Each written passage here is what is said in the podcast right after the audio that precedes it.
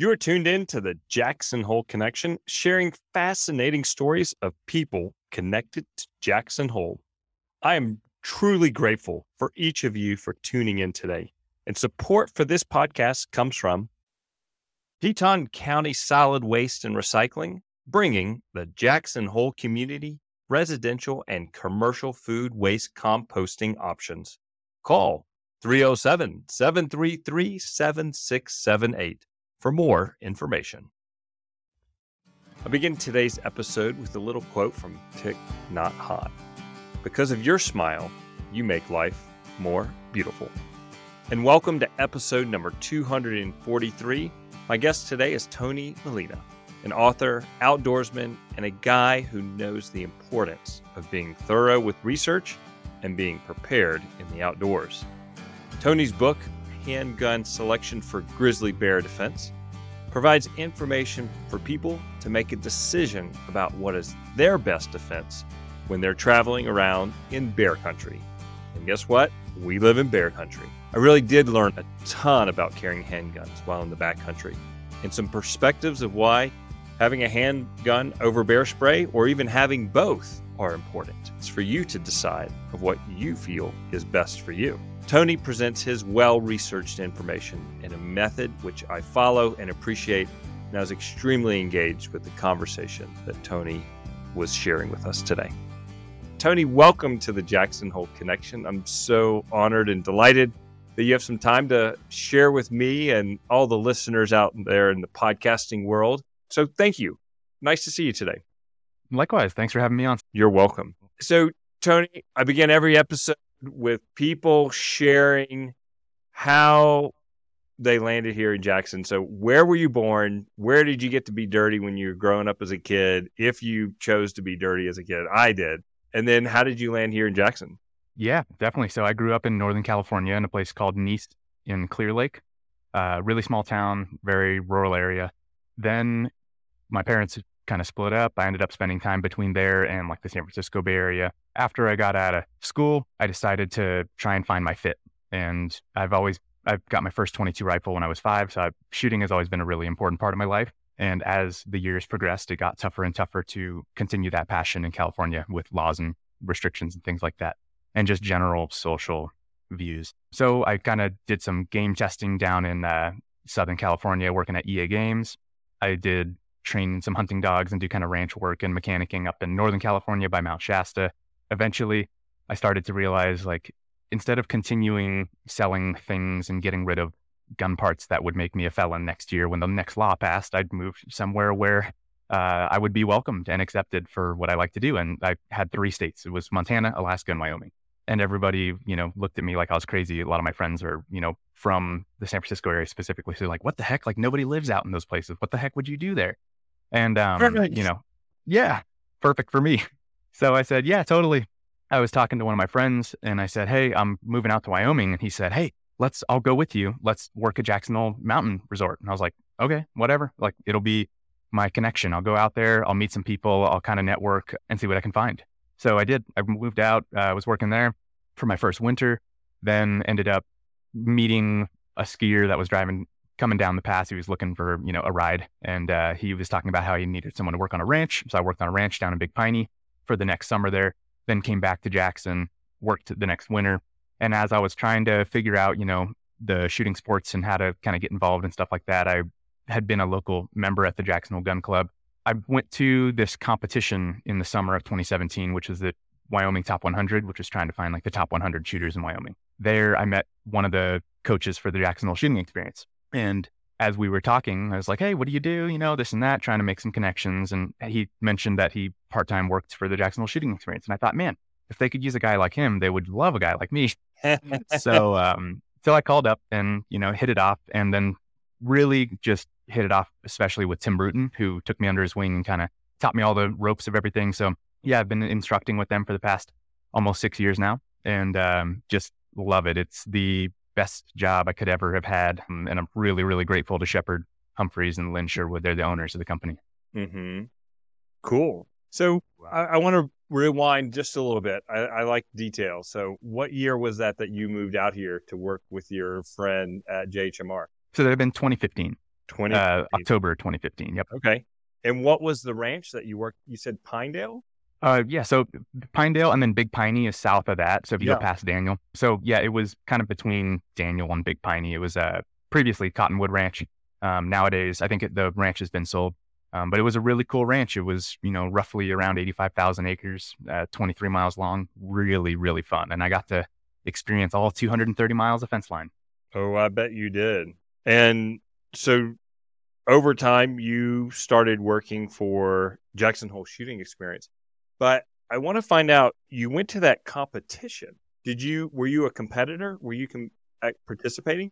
Yes, I was participating. So my car at the time, I had a repair needed. So I was living basically by Sidewinders in town, for those who know, which is about six miles from the shooting range. So the competition was rifle and pistol, and like a semi-automatic rifle and a semi-automatic pistol, which is kind of the most common two-gun setup. So I was trying to figure out how to get there in time and with my guns and stuff because I didn't have my car. So I decided to fold up my AK-47, put it in my backpack, and set up my pistol and my holster and everything, throw it in my backpack, bunch of ammo, first aid stuff, and just bicycled on down to the range.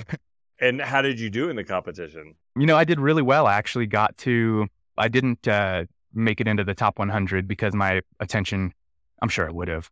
Uh, my attention quickly turned to the governor's match, which uh, at the time there was a firearms policy advisor for the governor, uh, Nephi, who kind of recruited me and he's like, Hey, I'm trying to get people for this. You look like you can really handle your stuff.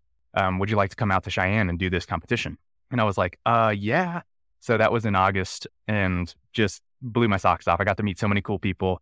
Um, I performed great in there. My setup was probably a little bit not prime for the gaming aspects of it, but gosh, did I have so much fun. It was really, really neat. So that was a valuable part of my experience. And in your industry, did that open up some doors for you? You know, I met a lot of people, a few of them that I still talk to, but um, I wouldn't say that it opened any new doors that I pursued. And one of the reasons is because I was just so enamored and fascinated with the Jackson Hole shooting experience. I mean, they have their business just set in such a good way to really capture, you know, experienced shooters, new shooters, and just help them get to new levels, experience new things, all kinds of stuff. So I'm really bummed. I'm actually going to be moving this year. So I'm going to be leaving the company uh, just Oh. for relocation. Yeah. You know how the housing market goes here. So yeah, but I mean, it's just, I kind of didn't really look for any new doors uh, or pursue them because I had such a good fit with the shooting experience. hmm Where do you mind, or do you know where you're moving to? Yeah. Me and my wife are actually um, getting a house in Eagle, Wisconsin. Eagle, Wisconsin. Okay. And you'll be able to still participate in your activities and your passion of, of guns and shooting there. Yep. Yeah, I wanna. I really want to continue, you know, contributing to the firearms community and pursuing my passion of shooting sports and teaching. So I that was one of the criteria. We had a long spreadsheet of acceptable states we could move to for both of our, you know, needs and wants. And uh, yeah, Wisconsin definitely fit the bill for both of us. Sorry to see you leave and have us lose somebody such as yourself in our community. Now, just so the listeners know, I have had Shepherd Humphreys with the Jackson Hole shooting experience on the podcast. I've known Shep for a whole bunch of years through different organizations here in the community, and he's he's a really remarkable guy and fascinating. He's written several books, and you have written a book, and that's really why we're talking today is because you have written this book. And why don't you give me the title of the book that you have recently written? So you're now uh, a firearms coach, but an author. Correct. Yep. The book is titled "A Handgun Selection for Grizzly Bear Defense," uh, which is kind of a mouthful, but I wanted it to be catchy, and this would be applicable to any large mammal defense, whether you were getting attacked by a mountain lion or a moose or something, which oftentimes, you know, people find themselves in these weird, unthinkable positions.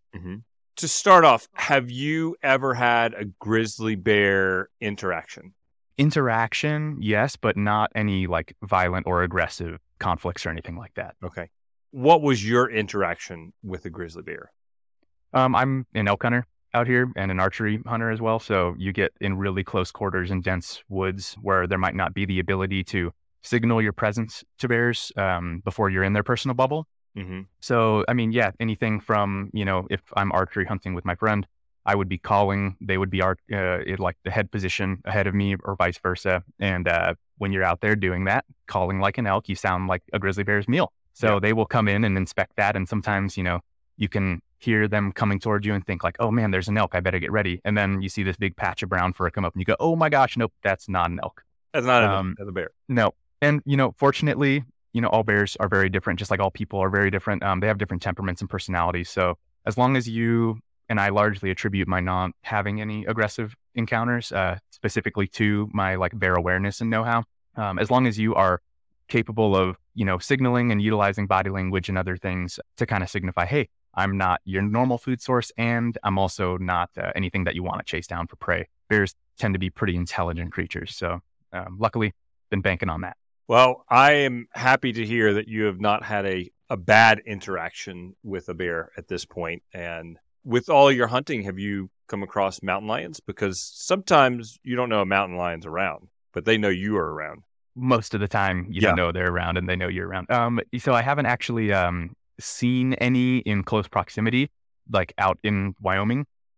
However, uh, I've definitely seen fresh tracks and fresh sign and been like, oh man, like for all I know, this could be, you know, an hour old and they were, we didn't intersect our paths or they've been hanging out and kind of looking at me and scoping me out.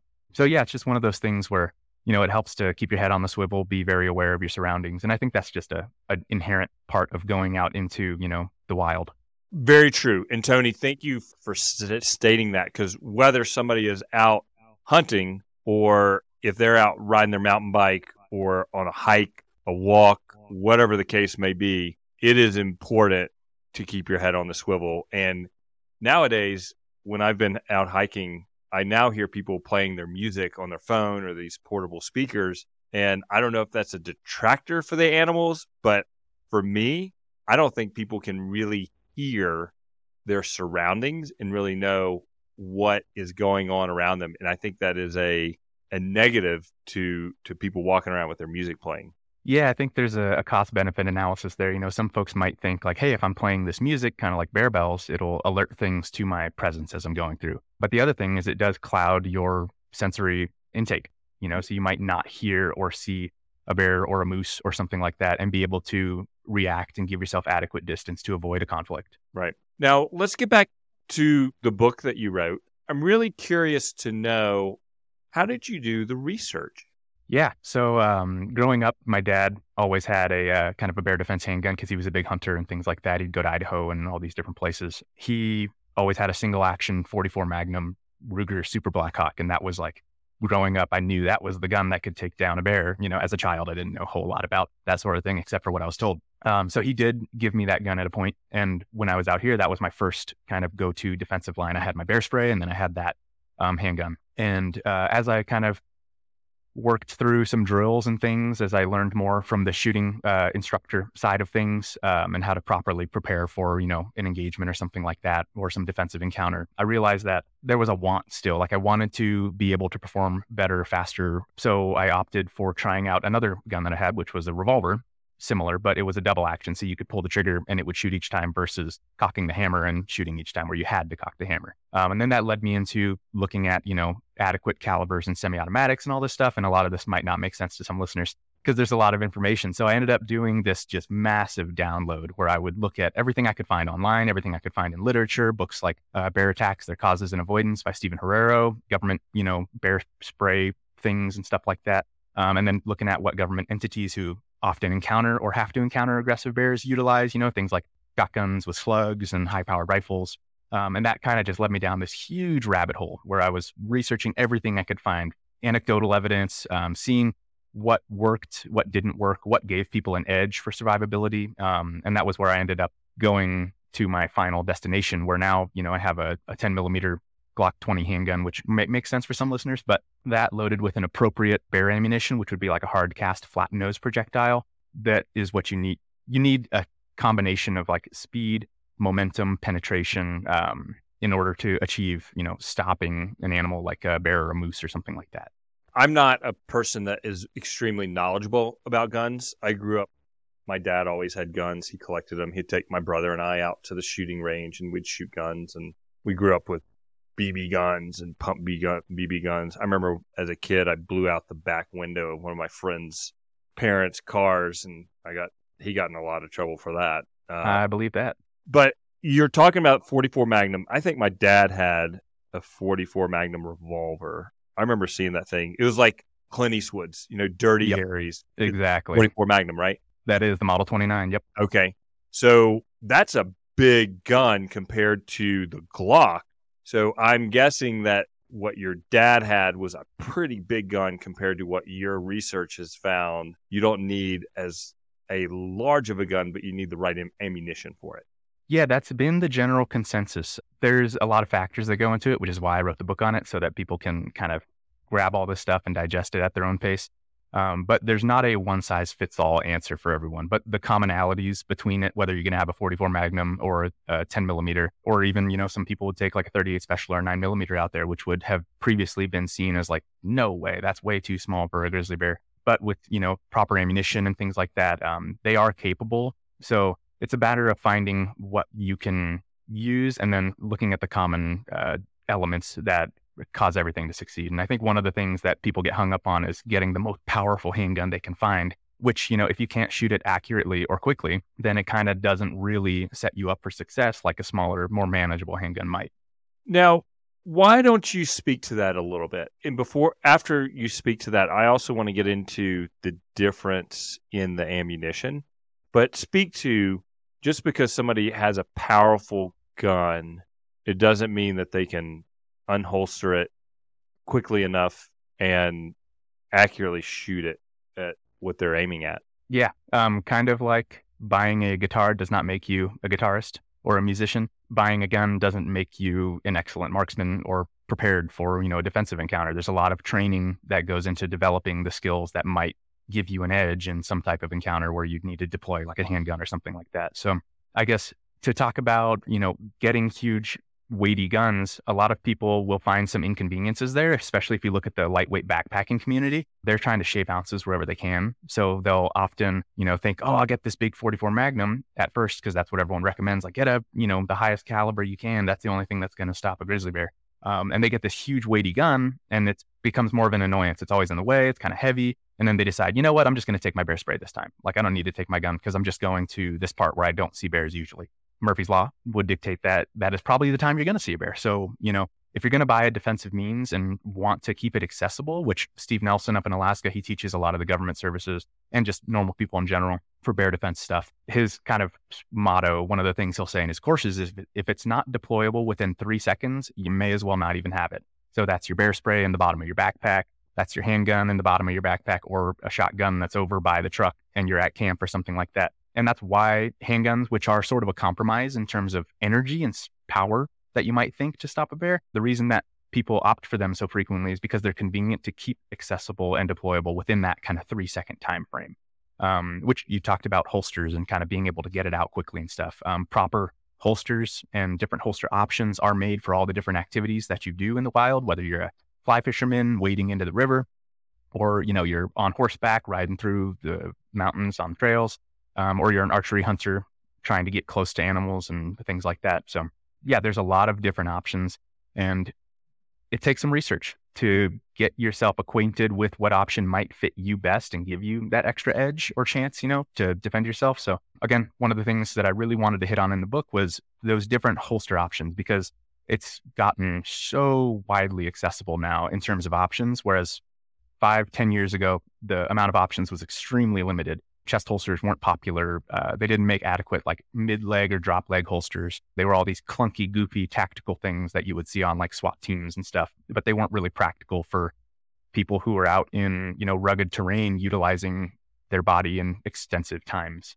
Sounds like you have done the research. So if people are outdoor enthusiasts and they choose to carry a handgun with them for security protection reasons, that your book would help them navigate a lot of that research, probably save a lot of time for them. Yeah, that was that was uh, the main goal. Was after I got to my conclusion and figured out what I was going to trust to give me an edge, I realized, wow, if anyone else wants this answer or to get to the same answer in their own way, um, they're going to have to go through all this research. So what I did, I wanted to just write a foundational informational book that could shorten the learning gap and then increase the learning curve, like the accelerated learning curve, so that they could spend their valuable time and energy and get more payback out of it or payout.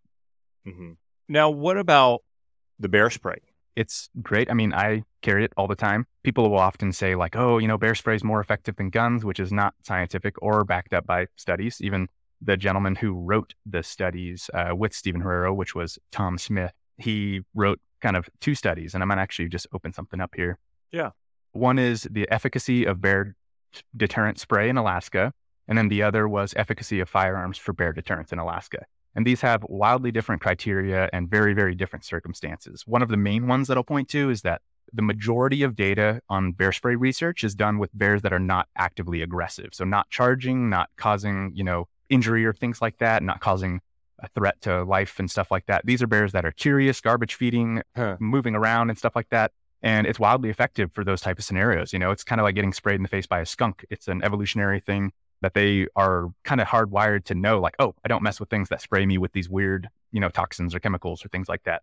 And then when you look at the efficacy of firearms for bear defense in Alaska, um, that study was largely done on instances where there was some threat to life or property. And those are very different circumstances. So even the author, Tom Smith, he said that some people do compare these two studies, but there was never a thought on the authors of comparing them because they're wildly different. So when people say bear spray is 98% effective, there's a big asterisk next to that on, you know, how effective is it in aggressive bear encounters? Um, and then another thing to that is there's, it's not a foolproof system, just like firearms aren't a foolproof system you know, bear spray is really susceptible to high winds, um, freezing temperatures, and things like that, uh, foliage or other obstructions that you know a bullet might penetrate through, but bear spray might get hung up on. And bears move extremely fast when they charge, so the ability to puff out this smoke or this cone of uh, bear spray. There have been many bear in- attacks where the bears have run through it without really getting it into the mucous membranes and things like that where it needs to get to be effective. Mm. Okay. I like what you just said that both can be, uh, and, and I'm, I'm, I might misstate this, but essentially you said they're both the handgun and the bear spray are both useful deterrents, but neither is, and correct me on this, neither is a guarantee. Yeah, that is absolutely correct. And I think that's important for people to understand whether somebody does have bear spray or a handgun when you are facing down a bear that's going to charge you, neither is a guarantee. 100% correct. And I can't stress that enough with, you know, with proper training, proper equipment, and proper practices, you know, you can increase your odds in being able to react and hopefully, you know, deter or end an attack or something like that. But there's never any guarantees um, in life. And that's just one of those things, you know, when you go out in the wild, like we talked about, you're taking on an inherent risk. You live in a dangerous world. And I mean, you're just as likely driving to Smith's to get hit in the car and have a car accident, which is statistically high, just like, you know, you might fall off of a cliff in Grand Teton National Park or, you know, get attacked by a bear. Hmm. I want to go back to the bullets, but also I'm very curious to learn of with somebody having a handgun where they should shoot the bear because that's got to be important as well. And before we get into that, we're going to take a quick break to get a word from one of our sponsors, and then we're going to come back, Tony, and have you answer those questions. Teton County Solid Waste and Recycling estimates that approximately 3,662 tons of food waste are disposed of in the trash in Teton County every year. This makes food waste the next frontier material in the quest to achieve the county's goal to reduce, aiming for zero waste. For more information on Teton County ISWR's residential and commercial food waste programs, visit tetoncountywy.gov slash recycle. Change begins with each of us, one day at a time. Tony, welcome back. I have a very curious mind, so I'm really enjoying this conversation.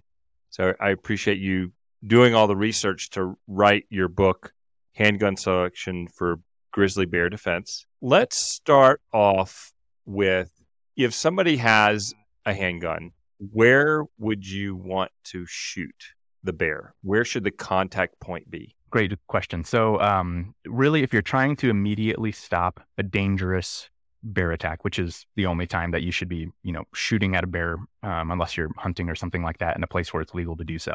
Yeah, important for people to understand that. Yeah, definitely. Um, yeah, because so many people kind of get this built up illusion in their head of like, oh my gosh, if I see a bear, you know, like that's the end of it. I gotta, you know, shoot this thing. It's like, no, they're they're out there living their life, doing their thing, you know, and you're in their space just as much as they might be in your space. So, um, yeah, I wouldn't ever recommend like initiating violence on something like that.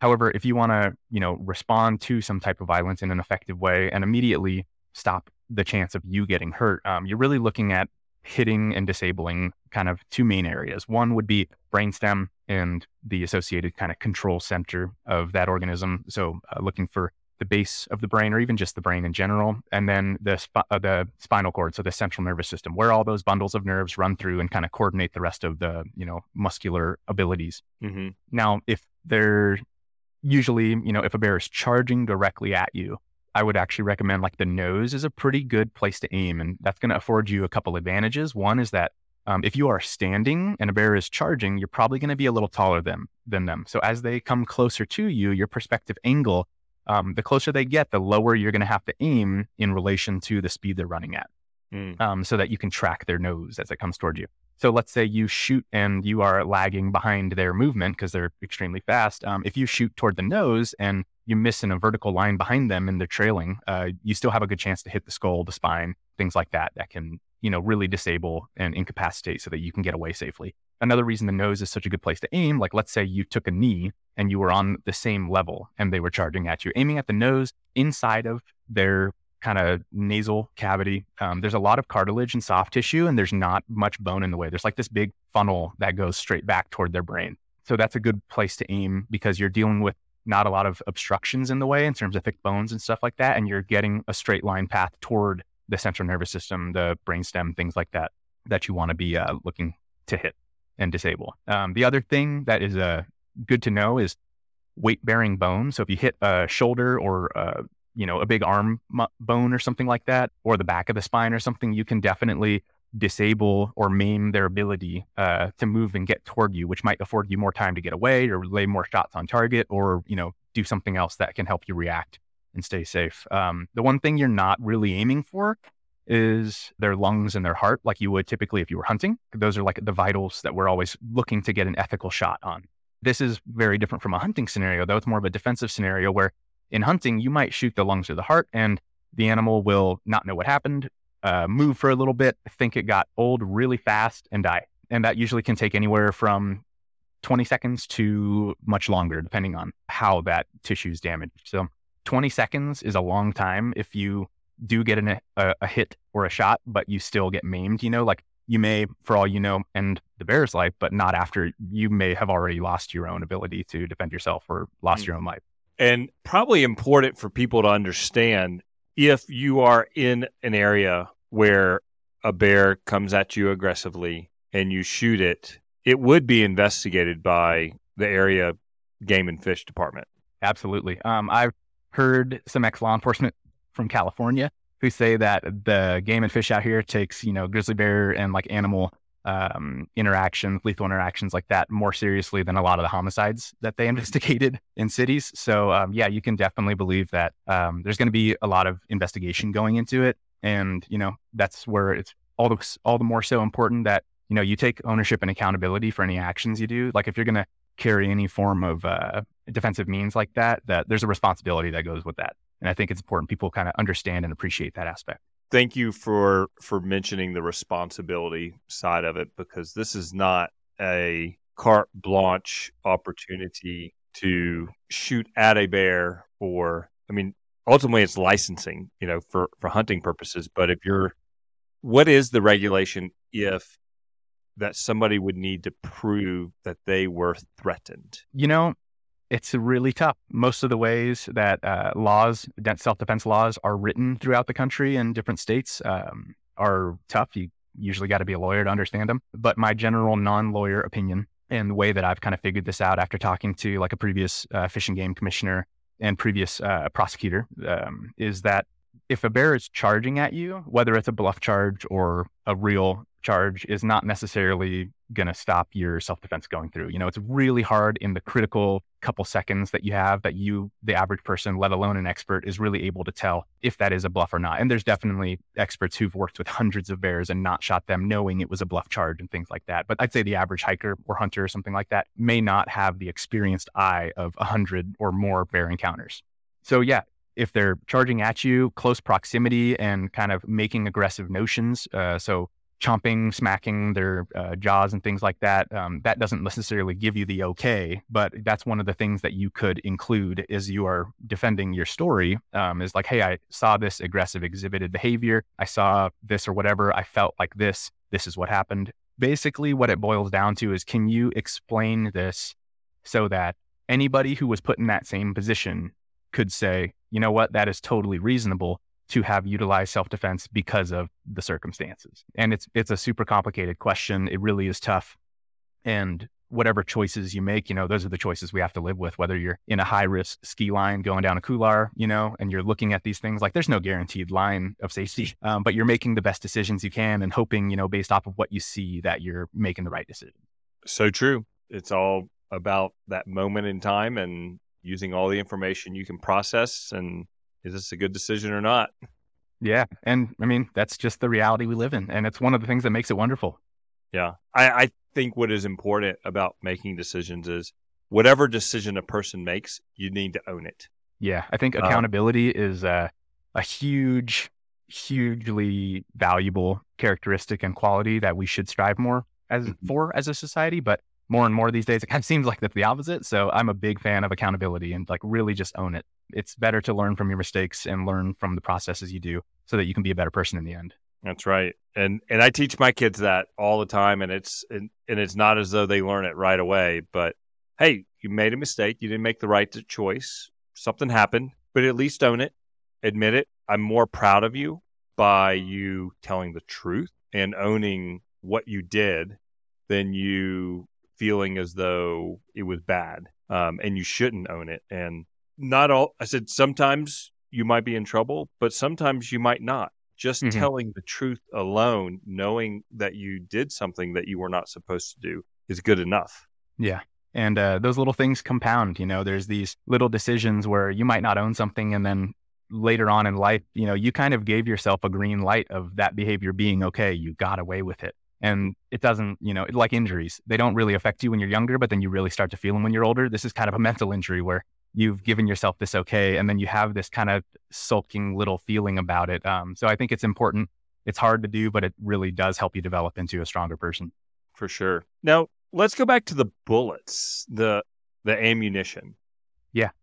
Again, I'm I don't know a lot about I if you told me talking about one bullet versus another, I I don't know what that means. So I'm curious to know in a descriptor what would it look like and how is it different of what you have like what's in your Glock of why that would be an effective form of ammunition versus just if I went over to the sporting goods store and bought, you know, some standard rounds. Yeah, definitely. Um so you can basically basically break it down into a couple things. There's training ammunition, which is usually a full metal jacket. So it's like a copper jacket on the outside. Copper is a relatively hard metal, and then inside is a bunch of soft lead. It's relatively inexpensive to make, and it's great for punching holes in paper or hitting steel targets as you're training and practicing with a firearm. Then there is hollow point or soft point ammunition. These are kind of designed uh, soft point for hunting. So as if you imagine like throwing a tomato at something versus a golf ball Mm-hmm. If you throw a tomato at it, it's a lot softer. So it's going to hit and splat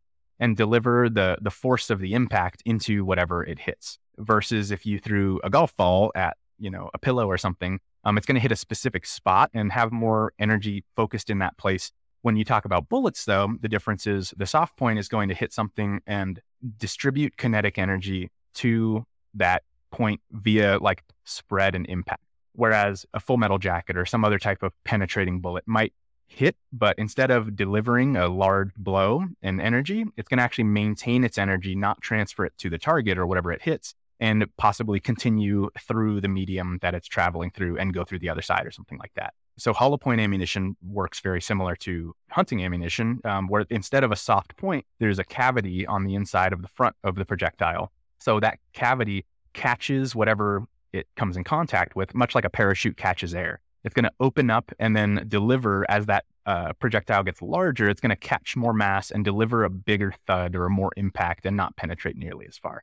So the reason you don't want any of the aforementioned bear defense is that you typically, uh, if you're, especially if you're doing like handguns uh, for defensive purposes, you want something that's going to penetrate as far as possible because bears, moose, large bodied mammals like that, they are much thicker in terms of the amount of mass they have on them. Their bones are thicker, their hide is thicker, their tissues are much denser. So it's really like a density and thickness deal where you have to get through a lot more to reach those valuable parts of their body that work to coordinate them. So central nervous system, brain, things like that that might incapacitate them. What you would want for handguns would be like a hard cast alloy. So it's a it's a lead alloy that's much harder than normal soft lead. And then if you didn't have something like that, the other option would typically be uh, like a solid copper projectile or a solid brass projectile. And there's some weird, goofy laws from terrible Hollywood stuff that you can't usually have like brass projectiles anymore. So uh, copper would be definitely your next best bet. Again, a really hard metal. Both of those in a profile that is advantageous for penetration. So if you think of um, a bullet that's pointy but fat in the back, kind of like a boat. If that boat hits something uh, like a buoy, it's going to shift its direction away from that, uh, unless you hit it directly on the point. But more than likely, it's going to encounter something and shift its trajectory. What you want is something that's going to crush through the buoy and continue its straightforward so that you're not getting deflected off of bones and things like that toward the objective of the central nervous system. So, um, a flat nose instead of a pointy nose or a round nose, that flat nose helps it keep more of its weight forward instead of all the weight in the back being tail heavy. And then that flat nose with those kind of hard edges on, there's a term called meplat, which is like the flat face of a bullet. The hard edges on that meplat are going to allow it to cut and crush its way through things instead of being kind of like split off of its path.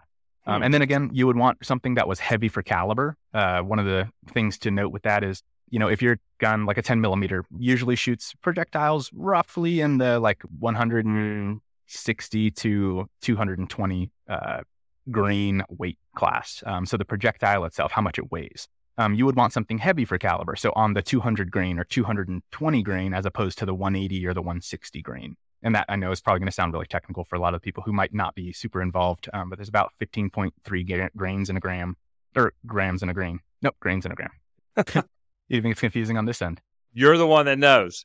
I never knew about, you know, the ammunition, but you explaining it the way you did, it it makes a lot of sense. And I just always remember hearing hollow points or do the most damage, but everything has a purpose. Yeah, so purpose made ammunition, absolutely. Hollow points, um, if you were thinking of human defense, protecting yourself against another violent human or something like that, um, hollow points are extremely safe in terms of not over penetrating, going through somebody that you know you might be shooting at that's attacking you and causing damage on the other side or if you miss and a stray bullet hits a wall it's going to deliver more energy to the wall and have less past the wall.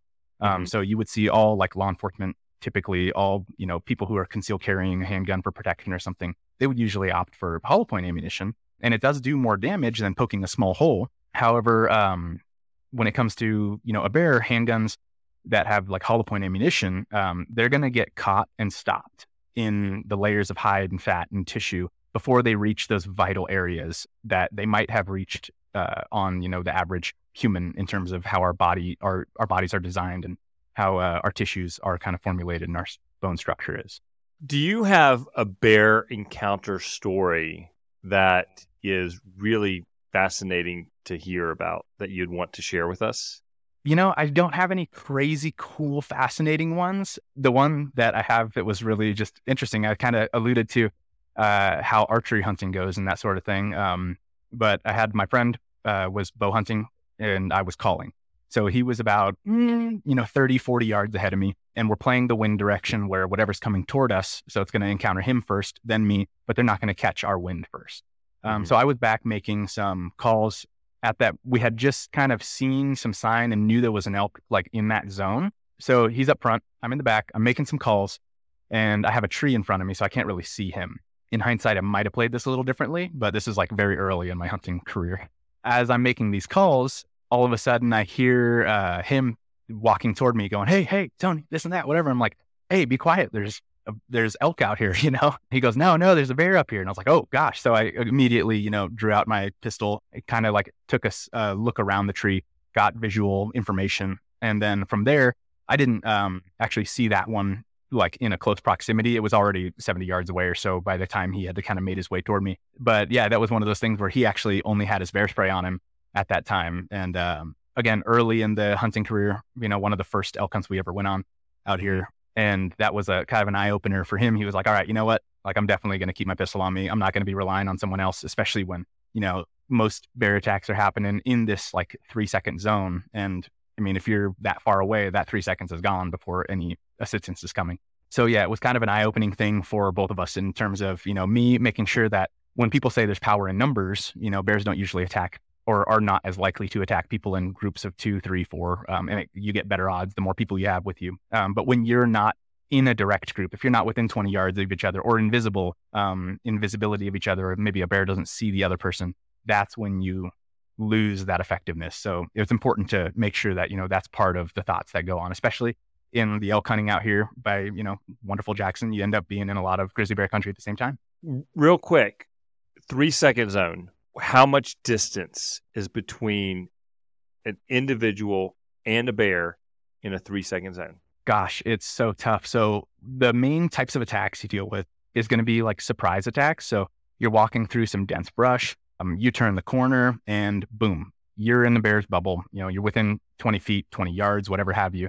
The bear realizes, hey, I don't have time to figure out what's going on. I just need to start with aggression, get really violent, and then from there, I can discern whether or not I'm safe or not. So, you know, that might be a one and a half second type of deal where it's very close proximity. Um, the other situations that you might get in is where you have like a mom with cubs where they have to enact some type of defensive behavior so that the cubs are protected or a food pile or something like that if they have some gut pile or something they've been eating on they're going to want to protect that as a resource so that they don't you know lose their livelihood essentially those can typically happen happen from a little farther away so you're talking you know 50 80 yards something like that most of the time when you look at how fast bears can run you know anywhere from 35 to potentially you know 45 miles an hour or something like that which that's like way on the fast end but maybe circumstances align or something that cuts distance pretty quick. You know, you're talking about covering 50 yards or so in less less than four seconds, faster than most human football players are going to cover that distance for sure. So that doesn't give you a lot of time to react, like go through your loop of figuring out everything that's going on. Like you first have to see it, then you have to decide on something, then you have to actually act and react to that thing.